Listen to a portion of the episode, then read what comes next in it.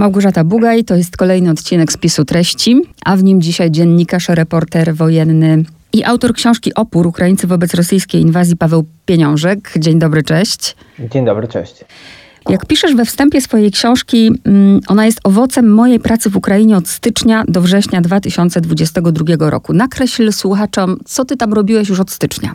No, przyjeżdżałem dlatego, że te informacje o tym, że może dojść do jakiejś eskalacji na Ukrainie, pojawiały się tak naprawdę od końca, od końca października. Jak dobrze pamiętam, nawet ostatniego dnia października była pierwsza informacja na ten temat.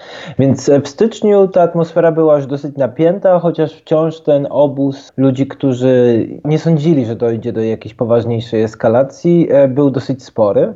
No i ja przyjeżdżałem tam właśnie spróbować zobaczyć, jak to wygląda, czy Ukraina się przygotowuje do tego potencjalnego zagrożenia, co myślą o tym sami Ukraińcy. E, byłem tak, jeździłem też e, na granicę z Rosją, żeby w obwodzie charkowskim, żeby też tam zobaczyć, jak wygląda sytuacja. Więc e, no już od tego, od tego czasu jakoś głównie skupiałem się na tej perspektywie, że, że coś się może wydarzyć, chociaż raczej skłaniałem się do tego, też opierając się na tym, co mówili moi bohaterowie, że raczej nic się nie wydarzy. Rozumiem, że wtedy w ogóle żadnych pomysłów na tę książkę nie było. Ta książka mm, po prostu jest jakby zbiorem tego wszystkiego, co mm, relacjonowałeś, tak?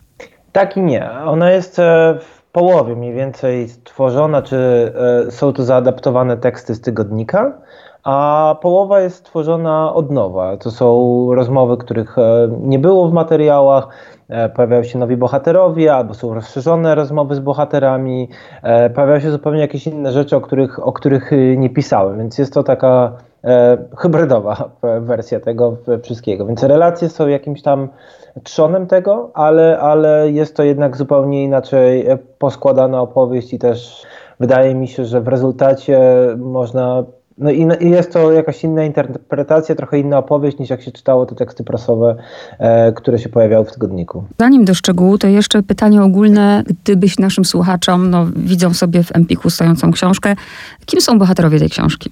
To są bardzo różne osoby. Zawsze to są cywile, więc osoby, które z wojną trwającą na Ukrainie od 2014 roku zazwyczaj nie miały nic wspólnego albo bardzo mało, które zajmowały się wszystkim innym. Ktoś, nie wiem, pracował w jakiejś organizacji pozarządowej, ktoś pracował w teatrze, ktoś był sportowcem, ktoś pracował na budowie, więc to są po prostu bardzo, bardzo różne osoby, które mają, no, mają bardzo różne doświadczenia, wywodzą się z różnych e, miejsc. Ktoś na przykład, nie wiem, uciekał z, w 2014 roku, musiał opuścić swój dom, więc e, są to osoby bardzo, bardzo różnym doświadczeniem i różnymi perspektywami, ale wszystkie są one cywilami i też w zasadzie interesowało mnie ten aspekt oporu obywatelskiego. Mnie mnie interesował e, właśnie ten taki zbrojny, czyli ludzie, którzy zostali ochotnikami i dołączyli do armii ukraińskiej, chociaż e, takie osoby pojedyncze też się tam pojawiają, albo które przynajmniej wyrażały taką chęć. Więc to są opowieści po prostu o zwykłych ludziach, którzy nagle musieli się znaleźć, e, odnaleźć w tej nowej rzeczywistości, jako była ta wojna pełnoskalowa. Nawiązując do tytułu, teraz to zapytam, czy był opór, no bo w pewnym momencie musiałeś prosić o zgodę, prawda, że, że taka książka powstaje.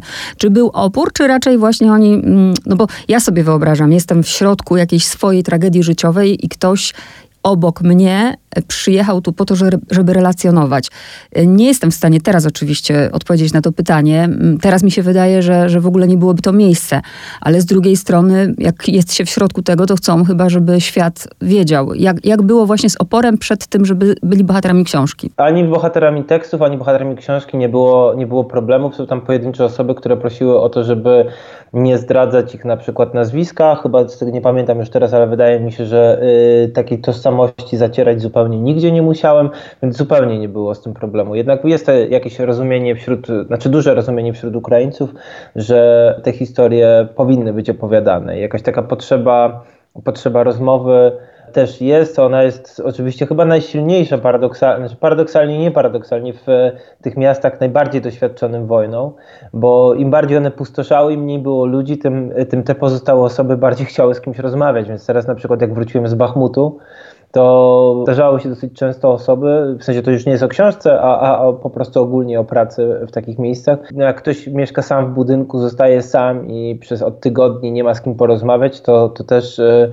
zawsze mnie to trochę cieszy, że przynajmniej ktoś może mi się wygadać, w sensie już takiej nie, nie tylko zawodowej perspektywy, no ale skoro ja od tych ludzi biorę bardzo dużo, bo są to ich opowieści, to przynajmniej cieszę się, że ktoś, komuś może być lżej na duchu i, i może, no może komuś coś opowiedzieć, co mu leżało, leżało na sercu, więc czasami jest to obopólna korzyść, ale tutaj w większości przypadków to były osoby, które po prostu e, zgodziły się, były na tyle dobre, że poświęciły czas na to, żeby ze mną porozmawiać. Mam świadomość, że na niektóre pytania jakby nie ma odpowiedzi. Bardziej bym chciała, żebyśmy tak porozmyślali, bo y, mocno mną wstrząsnął chociażby ten sam wstęp, ten dzień przed. Dlaczego? Dlatego, że jeszcze kilka lat temu była fala, no akurat tak ukazywały się te książki, tak lato 1939. I pamiętam, jak te książki czytałam i pamiętam, jak bardzo wtedy część ludzi twierdziła, że nie będzie wojny, nie? W ogóle nie, nie ma takiej opcji, żeby, żeby ta wojna była. I historia no, zatacza koło, bo czytam u ciebie te fragmenty i to jest dokładnie takie same nastroje, że niby wojna wisi w powietrzu, niby ona już tam w Donbasie jest od 2014, ale są tacy, którzy twierdzą, że nie, w ogóle tej wojny nie będzie. I ty też przecież jedziesz do Charkowa i tak naprawdę nie bierzesz wszystkiego ze sobą. Zastanawia mnie ten mechanizm. Co, co powoduje, że do końca się, mimo że wszystkie znaki na niebie i ziemi wskazują, że ta wojna będzie, ludzie twierdzą, że jej nie będzie. Wiesz co, tutaj najchętniej bym wziął dokładny cytat, który często powtarzam z Mileny Jeseniewskiej, ale to bym musiał chwilę go poszukać. Ale w każdym razie e, ona tak bardzo ładnie powiedziała właśnie w kontekście wojny, że śmierć, choroba i różne tam nieszczęśliwe wypadki to są rzeczy, na które nigdy nie jesteś w stanie się przygotować. One zawsze zaskakują człowieka, ile, ile by o nich nie myślał, jak się do nich, e, do nich nie szykował. I to jest jakiś taki wewnętrzny mechanizm obronny i on, e, ja go właśnie jakoś tak zacząłem go dostrzegać na Ukrainie w latach tych właśnie 14-15, czyli na początku wojny, że ludzie bardzo często mają takie poczucie, że nawet jeżeli jakaś e, tragedia się dzieje, w tym przypadku wojna, to zawsze liczą do samego końca, że ominie ich miasto, ich dzielnice, ich ulice i jakoś to wszystko e, ostatecznie będzie dobrze. E, więc to chyba jest jakiś taki naturalny mechanizm obronny, że starasz się przekonać siebie, że, że wszystko wszystko będzie dobrze i nie chcesz e, wierzyć. Poza tym, no, co, co masz zrobić? W sensie wyjechać? Możesz. Niektórzy tak zrobili już zawczasu, ale to była zdecydowana mniejszość, dlatego że no właśnie trudno, no bo nie znasz daty, nie znasz godziny, nie wiesz ile tam masz siedzieć, e, też nie wiesz czy to się wydarzy. No więc jakoś tak w tym próbujesz, próbujesz się odnaleźć i jest to no, bardzo trudne. To nie wiem, w sensie sam nie wiem, jakbym się zachował w takiej sytuacji, gdyby, bo jednak co innego jak przyjeżdżasz jako dziennikarz do miejsca, nawet z którym jesteś jakoś tam związany, ale nie wiem, jakbym się zachował, gdyby taka, taka sytuacja była e, no, zagrażała mojemu domowi, w sensie takim, czy mojemu tam miastu, e, że coś takiego mogłoby się wydarzyć. Nie wiem, jakbym się zachowywał. To wszystko są takie bardzo teoretyczne rozważania, dlatego też zależy mi na przedstawianiu tych historii, żeby pokazać to, że to nie jest tak, że ty możesz się do tego przygotować, że możesz często postępować racjonalnie, że te wszystkie wybory to są z góry przemyślane. To często jest jakiś taki ciąg czy łańcuch wydarzeń, który po prostu się wplątujesz, a nie które jakoś, jakoś przewidziałeś czy zaplanowałeś. No w większości przypadków tak nie ma. Jest jeszcze taka właśnie wstrząsająca, przypominam sobie, wstrząsająca, no dla mnie rozmowa, kiedy jedna bohaterka dzwoni do drugiej i mówi, słuchaj, yy, z przekleństwem, yy, prawda, że wojna się zaczęła, ona mówi tak, to, to jakiś żart jak na piątą rano. No byłby taki, gdybym żartowała. I to jest to, że oni dzwonią do siebie, żeby upewniać się, prawda, że, że mają tę samą informację. Co mnie w tym na przykład tak zastanowiło, to to, że inny wymiar jest tej wojny, że my tę wojnę, tam nawet piszesz w jednym momencie, bardziej z YouTube'a ktoś, na przykład siedząc w Polsce, widzi jak ta wojna wygląda, niż ten ktoś, kto siedzi tam, prawda, w piwnicy, bo on tego nie widzi, on widzi jakieś błyski. I teraz Czemu wierzyć? Bo też mówisz, że masz nacisk na to, jak, jak opowiadać o tej wojnie. Czemu wierzyć tym obrazkom, które widzę na YouTubie? Bo nie każdy sięgnie po twoją książkę. No ja uważam, że e, to e, już jest osoba, na którą się często powołuje, ale to bardzo ładnie kiedyś powiedział Patrick Cockburn. To jest e, pisarz, on pisał dla chyba dla, Telegra- dla Independent, tak, dla Independent pisał. On relacjonował głównie konflikty na Bliskim Wschodzie i w Afryce Północnej i powiedział że z YouTube'a nie dowiesz się, kto wygrał wojnę. Wciąż jednak, mimo tego, że YouTube stał się trochę też taką platformą paradokumentów i jakichś takich szerszych opowieści, to mimo wszystko jest to jakaś taka opowieść o tych klipach, które zalały e, internet, zalały TikToka, właśnie media społecznościowe. To są często jakieś oderwane rzeczy, od, e, wyrwane z kontekstu, które pokazują jakieś krótkie scenki, ale z nich niewiele wynika, z nich niewiele się dowiesz, więc ostatecznie tak naprawdę one są bardzo mocne, e, często jakoś tak właśnie emocjonalnie, w sensie wzbudzają no, potrafią pokazać wojnę, jak dziennikarz w jakimś sensie nie potrafi, ale to nie są rzeczy, które, które przetrwają, które się zapiszą jakoś, e, no, które staną się po prostu opowieścią o tej wojnie. To, to wszystko jest jakieś takie bardzo niejasne, właśnie rozmyte. Więc ja uważam mimo wszystko, że ten przekaz taki tradycyjny, tak zwany, czyli właśnie media, które tworzą też w jakimś sensie opowieść i one relacjonują te, zostawiają po sobie ślady, typu właśnie jak, jak pomyślisz o jakimkolwiek konflikcie zbrojnym, no to to wszystko są profesjonalne zdjęcia, mimo że już trochę konfliktów się odbyło w czasach mediów społecznościowych, profesjonalne filmy i też e, jakieś właśnie opowieści tekstowe, e, które były pisane przez czy pisarzy, czy dziennikarzy. One zostają jakąś taką historią, więc, więc ja uważam, że mimo tego, że dzisiaj się niektórym wydaje, że czasach mediów społecznościowych relacjonowanie e, takich rzeczy już nie ma za wiele sensu. Uważam, że są po prostu w błędzie, że, że często po prostu zweryfikuję. W ogóle też mam świadomość różnicy jednak, yy, ponieważ ja sobie siedzę i czytam, załóżmy, książki, oglądam to wszystko. Nie jestem w centrum tego. I nawet jeżeli E, intelektualnie to wszystko pojmuję, to nie, nie wiem, nie są rozwalane przy mnie kawałki ludzkich ciał, nie czuję smaku krwi w ustach, więc trudno w ogóle, mam świadomość, jak, jak trudno mi w ogóle się wczuć. Ale wczoraj rozmawiałam o twojej książce z osobą, która była w Afganistanie i użyła takiego sformułowania i ono gdzieś w tej twojej książce też pada trochę w inny, w inny sposób, że mianowicie, no człowiek, mówię to teraz metaforycznie, człowiek to takie zwierzę, które przyzwyczai się do wszystkiego. I, i wiesz, trudno mi to sobie wyobrazić, jak się mogę przyzwyczaić do tego, że, że nie wiem, obok mnie y, rozbryzgiwane jest ciało na kawałki. Ja, ja, też chcę zapytać o twoją kondycję psychiczną. Tam jedna z bohaterek też mówi, że ciekawe, czy my po tym wszystkim będziemy normalni psychicznie. Czy ty się z tym zgadzasz, że człowiek to jest takie zwierzę, które przyzwyczaja się do wszystkiego? No, człowiek, że się adaptuje do wszystkiego, tak, to się z tym zgadzam. W sensie w większości przypadków, bo są ludzie, którzy po prostu nie są w stanie i, i, i sobie z tym nie radzą, ale no bardzo często jednak widziałem osoby, które znajdowały się w sytuacji makabryczne, jak właśnie chociażby ostatnio w Bachmucie. No i widać, jak to ich zachowanie się zmienia, jak oni reagują na, na ostrzały, na latające nad głową pociski, na wybuchy artylerii. To wszystko się zmienia. To tak mówiąc już bardzo trywialnie, ale próbując jak, jakieś takie obrazowe porównanie, to jest jak mieszkanie przy lotnisku. Dopóki e, nie mieszkasz przy lotnisku, to wydaje ci się to straszne i nie do życia, a gdy już przy nim mieszkasz, to nagle te samoloty przestają przeszkadzać w jakimś sensie. I oczywiście jest to chybione, no bo tutaj nie grozi ci niebezpieczeństwo i tak dalej. W sensie nie jest to bardzo, bardzo bardzo dokładne porównanie, ale chodzi o to, że są takie rzeczy, które są irytujące, są męczące, właśnie są, mogą być niebezpieczne, straszne, ale w którymś momencie zaczyna z nimi po prostu żyć, bo nie masz wyjścia. Więc, e, więc do pewnego stopnia tak, da się do tego przyzwyczaić. Przez to, że ja jestem osobą, która jest przyjezdną e, na te konflikty zawsze, to nie jest tak, że właśnie wojna przychodzi do mojego domu, więc ja się przyzwyczajam i odzwyczajam. Ja też uważam, że nie do końca się przyzwyczajanie jest dobrą rzeczą, dlatego że w momencie, kiedy odczuwasz jednak pewien lęk, pewne obawy, to, e, to masz e, dużo więcej, no, dużo większy instynkt samozachowawczy e, i możesz bezpieczniej pracować.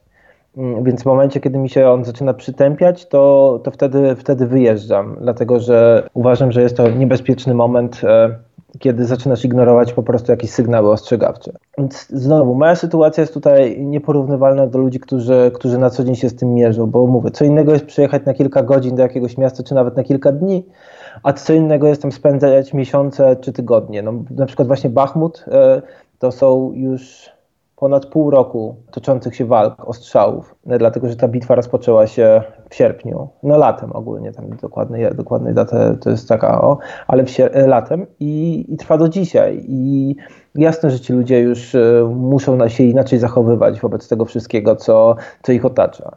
E, bo ja kiedy tam przyjeżdżam, no mówię, ja jestem tam chwilę, wyjeżdżam, więc, więc dla mnie to jest dosyć komfortowe. Ja nie mam tutaj żadnych problemów, ale ale wierzę, że życie w takich e, warunkach no, będzie ogromnym wyzwaniem dla Ukrainy później, dlatego że te wszystkie syndromy stresu pourazowego, ogólne problemy natury psychologicznej, to będą, będzie na pewno ogromne wyzwanie dla tego kraju. Ale też mi przyszło od razu pytanie, jak powiedziałeś o tym, że ty tylko przyjeżdżasz, no ale e, byłeś kiedy już ta, ta, ta, ta, wojna naprawdę się zaczęła i strach, podejrzewam, też był realny, kiedy y, obok ciebie, prawda, słyszałeś te, te, te, rakiety nad swoją głową. Był taki moment, że ty mm, no, odczuwałeś realnie strach przed tym, że możesz stracić tam życie, czy nie miałeś takiej sytuacji? Wiesz co, przede wszystkim jeżeli czuję strach, to czuję strach w momentach niepewności. E, w sensie takim, kiedy zupełnie nie rozumiem, co się dzieje. Najbardziej pamiętam, bałem się e, w Syrii, jak byłem w jeszcze nieotoczonym, ale już prawie mieście Afrin e, w północno-zachodniej Syrii i zupełnie nie wiedziałem, co się dzieje. Mogło być tak, że obudzę się rano i tam będzie już stała inna armia i e, w ogóle nie wiedziałem, co, co się dzieje. Nie było z nikim kontaktu, było bardzo ograniczony dostęp do informacji.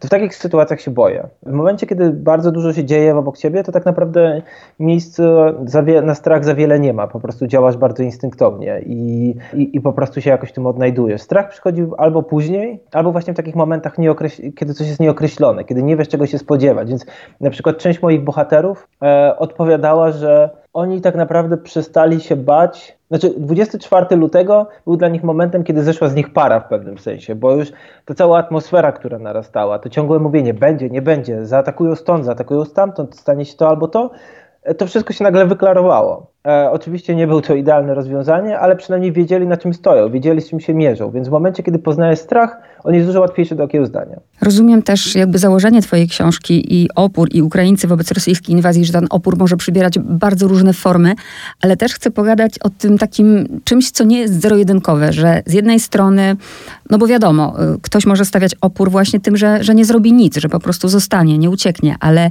co zobaczyłeś i co pokazuje wojna na przykład, ona tylko się zaczyna, ludzie zaczynają uciekać i co robią taksówkarze? Podbijają cenę o kilkaset procent. Tak, ale są też tacy ludzie, którzy są tacy taksówkarze, którzy potem e, wywożą ludzi z miast, które są ostrzeliwane, więc, e, więc to też jest często ambiwalentne, w sensie takie, że są, są różne osoby i zawsze jest tak, że w społeczeństwie znajdziesz tych, którzy chcą zarobić, którzy nie mają litości i po prostu okazują się najgorszymi hienami na świecie, ale znajdziesz też ludzi, którzy nagle stają się bohaterami, a nikt się po nich tego nie spodziewał, więc to jest właśnie coś takiego, że w, w takich skrajnych sytuacjach z człowieka wychodzą te ich najgorsze albo najlepsze cechy. I często znowu to jest to, czego, czego ludzie sami po sobie się nie spodziewali, bo wiele osób myśli, że nie jest gotowa do jakichś heroicznych czynów. Na przykład taka jedna bohaterka e, u mnie w książce myśli, że ona by od razu uciekła z Charkowa, a siedzi w nim do dzisiaj, przetrwała, e, pomagała ile mogła, więc e, okazało się zupełnie co innego niż sama zakładała i sobie wyobrażała. Więc to nie są po prostu rzeczy też, które, które może sobie do końca wyobrazić i zaplanować. Mm -hmm. No właśnie, tak jak tyle o sobie wiemy, na ile nas sprawdzono, tak samo bakcyl dżumy nie umiera nigdy, a ty się też w, skupiasz na tym i też cytujesz na początku w ludziach więcej ludzi, więcej rzeczy zasługuje na podziw niż na pogardę, czyli mhm. bardziej idziesz w ten, w ten, no optymistycznie wolisz patrzeć na ludzi.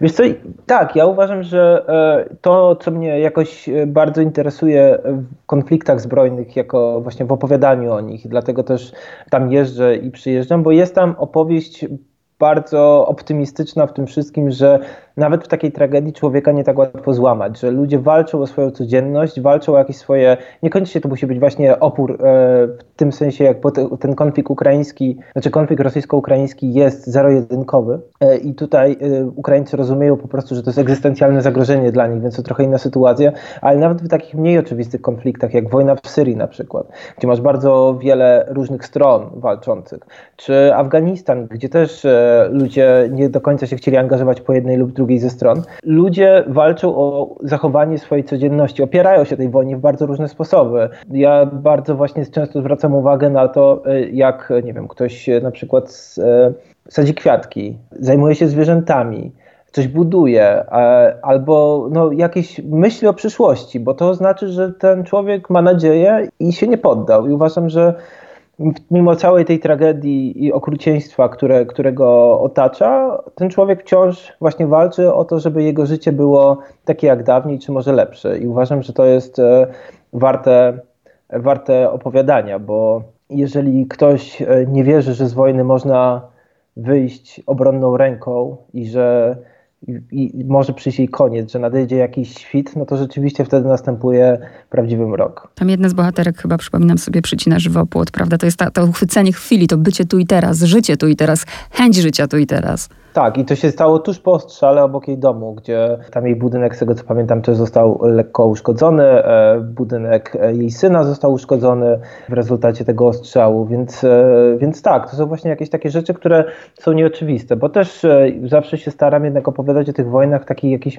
mniej oczywisty sposób, żeby to wychodziło poza tą opowieść o jakimś takim heroizmie wojskowych, ucieczkach cywili. W sensie chciałbym zawsze pokazywać, staram się też zawsze pokazywać, że ci cywile, ci ludzie, którzy zostają w tych konfliktach zbrojnych, też mają jakąś sprawczość. Oni nie są po prostu jakimiś takimi pionkami, które są tam rzucone, tylko oni też tam coś próbują robić. I, i ta ich e, opowieść jest bardzo ważna, a często gdzieś tam znika w tym takim ogólnym obrazie o wojnie. Budujące historie poszczególne, ale zadam Ci teraz pytanie, na które nie ma chyba odpowiedzi w książce, tak mi się wydaje. Mianowicie ta emigracja zarobkowa zaczęła się dużo wcześniej. Sama mam mnóstwo znajomych z Ukrainy, którzy powiedzieli coś takiego, że ci odważni, ci, którzy mm, byli zbuntowani i którym się nie podobało, bo przecież nie uciekli z tej Ukrainy, bo było tak cudownie i wspaniale, tylko nie mogli jakby mieć tego, co chcieli. E, I oni mówią, część z nich oczywiście, bo nie mogę wszystkich wrzucić do jednego worka, mówią, że, że zostali ci, którzy właśnie nie mieli odwagi się ruszyć, którzy nie mieli odwagi się buntować, sprzeciwiać e, i że oni nie oddaliby na przykład życia, nie, nie wróciliby walczyć, oni mogą pomagać, oczywiście z daleka wpłacać jakieś pieniądze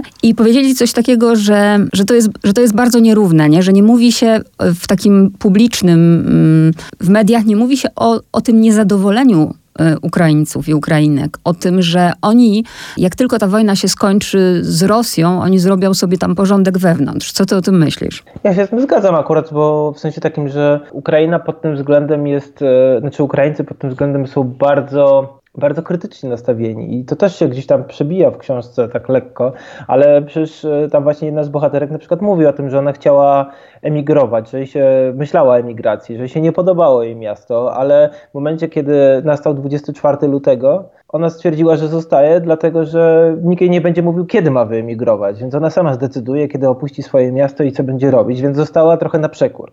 Ukraińcy są bardzo krytyczni wobec władzy. Ja nie mam, nie mam tutaj y, jakoś żadnych wątpliwości, że kiedy wojna się skończy, to tak, to, to nadejdzie ogromny moment zmian politycznych i to jest, to jest właściwie bardzo, bardzo ciekawe pytanie, jak, co się wydarzy. Czy te wszystkie e, miasta, które były zniszczone, czy tam to są potencjalnie gigantyczne pieniądze, które mogą komuś wpaść do kieszeni, e, jakieś poważne procenty dla wielu lokalnych polityków. I czy ludzie czy będą się temu przeciwstawiać, czy będą gotowi na zmianę tej polityki, na to, żeby Ukraina, czy ukraińskie państwo stało się dobrze funkcjonującym państwem. E, to są, to są wszystko pytania, które, które będą do zweryfikowania, znaczy na które odpowiedź będzie w przyszłości, ale uważam, że to będzie bardzo ciekawy proces, bo sam bym chciał to zobaczyć, chciałbym się tego, tego dowiedzieć i na pewno będę to obserwował. Więc oczywiście, że Ukraińcy są krytyczni e, i, i, i tutaj ten sprzeciw, chociaż on po prostu trochę przycisk, dlatego że w momencie, kiedy masz egzystencjalne zagrożenie znowu, to e, mniej masz czasu na to, żeby dyskutować o polityce. I te rozmowy takie o polityce właśnie czy prezydent, e, czy, czy partie, na jakie głosować, czy coś tam, no to wszystko stało się jakimś takim drugo czy trzeciorzędną nawet, nawet elementem. Cały czas to chcę podkreślić, żeby słuchacz nie, nie miał wrażenia, że ja właśnie zero-jedynkowo to traktuję, bo nie, bo jest bardzo różnie. Kiedy ty mm, piszesz o tych wyborach, co też było dla mnie bardzo, bardzo ciekawe, to oczywiście, że ktoś może stawiać opór w ten sposób, że mm, najpierw właśnie pracowała jako pielęgniarka, teraz y, zajmuje się taką pomocą, prawda, czy, czy, czy porządku, a z drugiej strony wiem też, że są tacy, że to nie jest opór, to raczej jest totalna bezradność. Nie mówię o niepełnosprawnych, mówię też o ludziach starszych i o takich, którzy na przykład nie wyjadą z tej swojej wsi, bo nigdy nie wyjechali. I oni po prostu nie widzą życia poza nią. Tak, oczywiście, no ale, ale takie w sensie, znowu, opór to mimo tego, że ukraińskie zaangażowanie, w sensie ukraińskiego społeczeństwa jest gigantyczne, to nigdy nie ma tak, że 100% społeczeństwa się angażuje. Jest dużo osób biernych i, i myślę, że no, nie można też tego oczekiwać, że wszyscy po prostu będą działać. I jasne, że dla osób starszych, które nie mają dokąd się podzieć albo właśnie nie potrafią, bo jak masz 80 czy 90 lat, czy nawet 70 lat, bardzo często trudno wszystko porzucić i zacząć od nowa, wyjechać w jakieś nieznane miejsce. Szczególnie, że no to po 2014 roku się zmieniło, ale do 2014 roku znaczna część na przykład Don, Donbasu, e, do ich mieszkańcy nie wyjeżdżali poza obwód bardzo często, czasami nawet poza swoje miasto. Więc jasne, że są to strasznie trudne wybory. I, i dlatego ja też nigdy jakoś e, tego e, nie osądzam i próbuję się podejść do tego z zrozumieniem i gdzieś tam nawet się to też przebija w książce ta próba zrozumienia czym jest dom, bo to jest, e, to jest właśnie rzecz, która najbardziej tych ludzi trzyma. To, są, to jest to ich przywiązanie do ziemi, do miejsca, do, do budynku, do tego, co się z nim wiąże, więc tak, to jest, to jest bardzo trudne. I możemy nawet ba- zrobić takie koło, jak ty teraz powiedziałeś właśnie o tym, że człowiek to jest zwierzę, który przyzwyczaja się do wszystkiego, bo jedna z bohaterek tym domem staje się dla niej to metro, prawda? Tak, to prawda. No to jest, to było też jakaś taka, w ogóle tamta stacja metra, która się pojawia w książce, to była jakaś taka najbardziej optymistyczna, pozytywna historia, bo tam trochę to było takie właśnie, jakby ludzie na tej stacji metra, bo wszystkie inne, na których byłem, były raczej przygnębiające, a na tej panowała jakaś taka zupełna atmosfera jakiegoś takiego, nie wiem, trochę, trochę właśnie rodzinna. Ona tam podkreśla, że oni są jedną wielką rodziną i rzeczywiście to było trochę takie poczucie, że wszyscy się znają, wszyscy coś tam wspólnie robią i mimo tych e, nie najlepszej sytuacji, sytuacji, że musieli opuścić swoje domy i znaleźć się pod ziemią, gdzie jest dosyć chłodno, nieprzyjemnie i śpisz y, w jakimś tam śpiworze, czy, czy rozstawili sobie nawet niektórzy namioty, no to jednak e, oni jakoś się w tym wszystkim odnajdowali i postanowili znowu, że no nie będą po prostu opuszczać rąk, tylko będą próbowali, żeby to wszystko było razem jak najlepiej, więc się więc starali, e, starali się zrobić no jakoś tą stację metra jak najbardziej przyjazną. Więc, e, ale no jeszcze wracając do tych starszych ludzi, e, którzy nie mogą wyjeżdżać, no to właśnie teraz jak byłem w Bachmucie, no to na przykład spotkałem człowieka, który się opiekował starszą parą, bo oni mieli już tam pod 90 lat, dlatego że porzucił ich syn. Zadzwonił do tego, jak tamten sąsiad zadzwonił i zapytał, czemu go nie ma, czy kiedy przyjedzie, to tamten powiedział, żeby nie chodził do jego rodziców, że będzie co będzie. Więc to są często bardzo straszne sytuacje. Jasne, że taka starsza osoba e, nie wyjedzie, e, nie będzie nic robić, bo już jest e, no, nie może nic w zasadzie zrobić. Została porzucona, została sama i to, to są straszliwe historie, które, które właśnie takie sytuacje obnażają. Trudność tej książki polega na tym, ty we wstępie piszesz, że właśnie prawdopodobnie największe w historii współczesnej zaangażowanie zaatakowanego społeczeństwa. Książka w pewnym momencie poszła do druku, korekta, no to już minęło, a ta wojna się toczy. I ja akurat mam to szczęście, że mogę cię zapytać, bo wiem, że ty dopiero co wróciłeś, bo jak chciałam się umówić na wywiad, to jeszcze dostałam informację, że jesteś tam. I mogę zadać ci to pytanie tu i teraz. Y, minie za chwilę rok. Gdzie jest granica oporu? Czy ty teraz zauważasz e, jakąś różnicę? Bo ja wiem, że motywacji się dostaje, kiedy widzi się, yy, i zresztą wyszło szydło z worka, jak wygląda, jaki jest stan rosyjskiej armii. No dobra, ale też mam wrażenie, że ci Ukraińcy, i też jestem ciekawa, czy oni to widzą, że, że trochę walczą z taką jedną związaną ręką z tyłu, że pewnych rzeczy nie mogą robić. Ja chcę zapytać, gdzie jest granica oporu i czy ty to widzisz gdzieś? Na razie jej nie widzę, w sensie takim, że jasne jest zmęczenie. Niektórzy ludzie zaczęli, na przykład ci wolontariusze, którzy wcześniej 24 godziny na dobę zajmowali się tylko pomocą, teraz musieli jakoś tam częściowo wrócić do pracy, ale też to się jakoś tak wszystko bardziej zorganizowało, e, działają konkretnie te ich organizacje, więc one się w pewnym sensie sprofesjonalizowały. E, ta pomoc jest często bardziej celowa. Pojawiło się jakieś tam środki zagraniczne na pomoc dla, dla cywilów, więc e, to jest jakiś taki proces trochę tak jak występuje w ruchach społecznych, że najpierw jest ruch, a potem się zamienia w organizację, więc, więc tutaj też jest jakiś taki podobny proces. I, i ta, ta pomoc w pewnym sensie się profesjonalizuje, więc to już nie jest wszystko takie chaotyczne, że każdy robi wszystko co, co musi, tylko po prostu robią konkretne rzeczy. Jasne, że e, już ludzie w Kijowie nie przynoszą herbaty e, żołnierzom stojących na posterunkach, bo tych posterunków praktycznie nie ma zostały jakieś tam pojedyncze.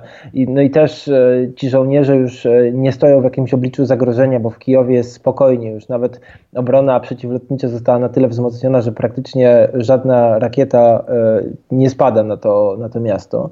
Więc, więc to się po prostu zmieniła sytuacja. I jasne, że w obliczu takiego największego zagrożenia to jakieś takie spięcie się w sobie, to działanie jest na dużo wyższym poziomie. Teraz wiele osób się odprężyło. No i to też jest oczywiście jakieś zagrożenie, bo tak jak było z wojną, o która się rozpoczęła w 14 roku, no to powiedzmy już tam w 16 roku, wiele ludzi o niej zapomniało. Stwierdziło, że to jest jakiś tam regionalny problem, bo, bo dotyczył w zasadzie tylko Donbasu, więc znaczna część Ukrainy w ogóle się tym konfliktem e, nie interesowała. No tutaj to, to jeszcze na pewno nie jest taki moment, dlatego że te fronty są aktywne, że dzieje się wciąż cały czas bardzo dużo, pojawiają się informacje o potencjalnych kolejnych atakach, więc wciąż ten opór, mimo tego, że ludzie są zmęczeni, to on, on nie słabnie, on się zmienia, ale to też dlatego, że sytuacja się zmienia. Ale jaki jest jego kres, nie mam pojęcia. Myślę, że nadejdzie jakiś taki moment wykończenia wojną, bo nikt nie jest na to impregnowany, ale to chyba jeszcze nie teraz. I to też jest, e, nawet nie spodziewałam się, że to się stanie takim leitmotivem naszej rozmowy, że to tak w tę stronę poszło, bo a propos tego przyzwyczajania się, bo z jednej strony mm, w twojej książce jest ten obraz ludzi, którzy, no chociażby Katarina, która wróciła do tego Charkowa, którzy chcą wrócić do domu, prawda, którzy uciekli, ale zaraz, zaraz e, a z drugiej strony w kontekście tego, że przyzwyczajamy się, zaczęłam się zastanawiać, czy ci, którzy no chociażby przyjechali do Krakowa, e, no i mija rok. Rok to jest bardzo dużo. Człowiek przyzwyczaja się właśnie do tych warunków, które ma. I ja jestem ciekawa, jakie są nastroje i czy, czy, czy ty masz taką wiedzę, że nadal w takiej samej liczbie, w takim samym procencie ci ludzie chcą jednak wracać? Nie wiem, ale też mi się wydaje, że tych deklaracji nigdy nie należy traktować e, bardzo poważnie, bo w Polsce była wielka emigracja do Wielkiej Brytanii w latach 2000, nie było żadnej wojny i wciąż e, do tej pory wiele osób, które wyjechało wtedy, wciąż tam mieszka. A mimo tego, że też deklarowali, w sensie ja też byłem częścią tej emigracji przez chwilę i z kim tam nie rozmawiałem, oczywiście nie były to badania socjologiczne, wszyscy mówili, że chcą, e, że chcą wrócić, a, a, a też wiem, że ileś tam osób stamtąd zostało na długie, długie lata. Więc e, jasne, że szczególnie te młodsze osoby, które, nie wiem, podjęły już tutaj szkołę albo studia, albo znalazły dobrą pracę, czy nawet osoby w średnim wieku, no bo to też jednak wyjechało wiele osób, które są, mają jakieś tam, mogły się odnaleźć tutaj. Więc nie wiem, ile z nich wróci, trudno powiedzieć. Bardzo dużo osób wróciło i też jak na przykład regularnie kursuję pociągiem Przemyśl-Kijów, no to widzę, że liczba wyjeżdżających i przyjeżdżających na Ukrainę bardzo się zmniejszyła. W tych pociągi nie ma, nie są już tak oblężone, nie ma tam takich tłumów, więc e, zdecydowanie ten ruch ustaje, ale, ale ile osób zostało i, i ile postanowi wrócić, tego, tego nie wiem. No myślę, że nie będzie tych aż tak dużo i to też będzie jakieś wyzwanie dla Ukrainy, bo to jednak jest ogromny drenaż zawsze. Każdy taki konflikt, kiedy jest odpływ tych najbardziej mobilnych, no to jest problematyczne. No to, to też no w wielu krajach, które właśnie zmagały się z konfliktami, potem, potem okazywało się, że wiele z tych osób nie wróciło. Im dłużej ta sytuacja będzie niestabilna, no tym bardziej ten czas będzie działał na niekorzyść Ukrainy i ten drenaż będzie na pewno mocniejszy. I dwa pytania jeszcze. Masz jeszcze klucze w swojej szufladzie do mieszkania swoich znajomych? E, został tylko ten z Afganistanu, czyli hmm. jeden z trzech par to dobra wiadomość w takim razie. No niestety nie dla osoby z Afganistanu. Ale no raczej nie, mówię tak. o, tych, o tych, do których wróciły, nie?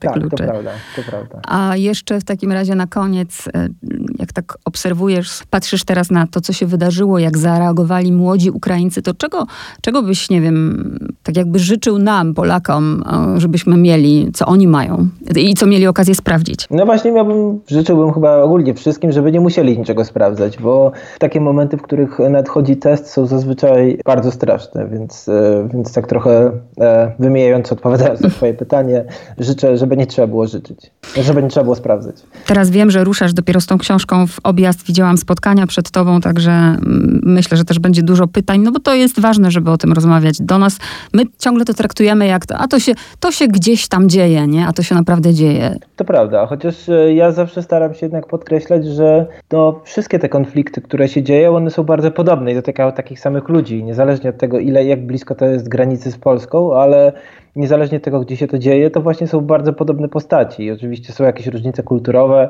różne warunki, w których, w których się żyje i jasne, że z Ukrainą łatwiej się utożsamić, bo, bo jest dużo większe doświadczenie tego, ale y, wojna zawsze dotyka po prostu przeważnie niewinnych ludzi, którzy znaleźli się w tej fatalnej sytuacji, więc y, to staram się y, podkreślać zawsze w swojej pracy. Paweł Pieniążek w spisie treści RMF Classic. Bardzo dziękuję Ci za rozmowę. Bardzo dziękuję.